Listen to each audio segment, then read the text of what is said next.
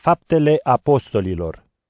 Faptele Apostolilor, capitolul 1 În prima carte, Teofile, am scris despre tot ce a început Iisus să facă și să învețe până în ziua când, după ce a dat apostolilor aleși de el porunci prin Duhul Sfânt, a fost înălțat la cer.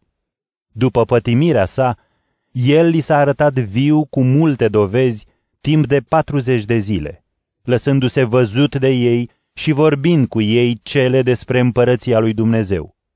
Și pe când erau împreună, le-a poruncit, Nu vă depărtați de Ierusalim, ci așteptați făgăduința Tatălui pe care ați auzit-o de la mine, căci Ioan a botezat cu apă, dar voi, peste câteva zile, veți fi botezați în Duhul Sfânt.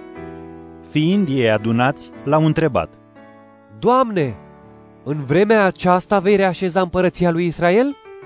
Iar el le-a răspuns, Cunoașterea timpurilor și a vremurilor nu este a voastră. Tatăl le ține sub stăpânirea lui.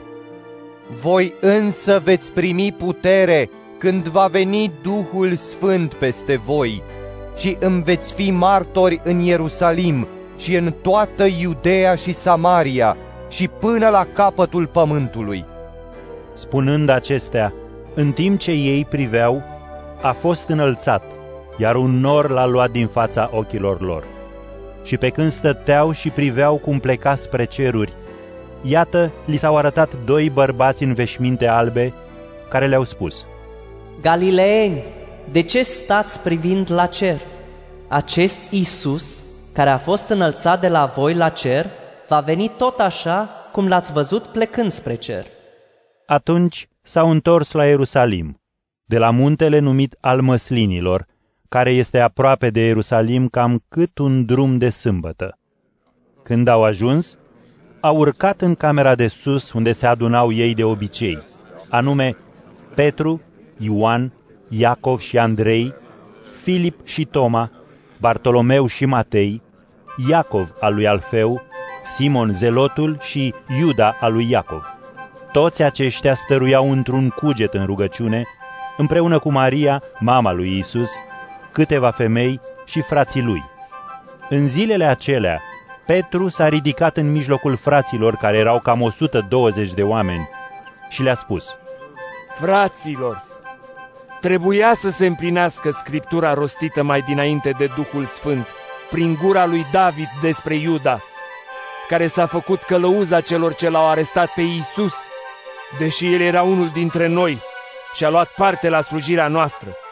El însă, cu plata nedreptății lui, și-a luat un ogor și a căzut cu fața în jos, crăpând prin mijloc, de i s-au împrăștiat toate măruntaiele.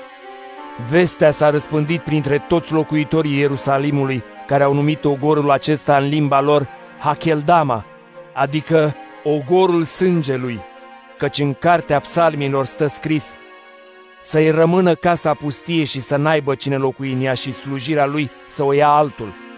Trebuie, așadar, ca unul dintre bărbații care au stat cu noi tot timpul, în care Isus a trăit printre noi, începând cu botezul lui Ioan până în ziua în care a fost înălțat, să devină martor al învierii lui împreună cu noi.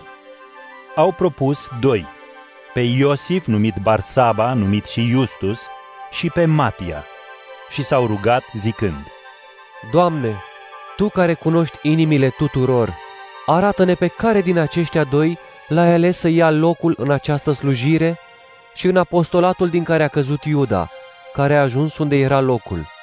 Apoi au aruncat sorții, iar sorțul a căzut pe Matia, care a fost adăugat la numărul celor 11 apostoli.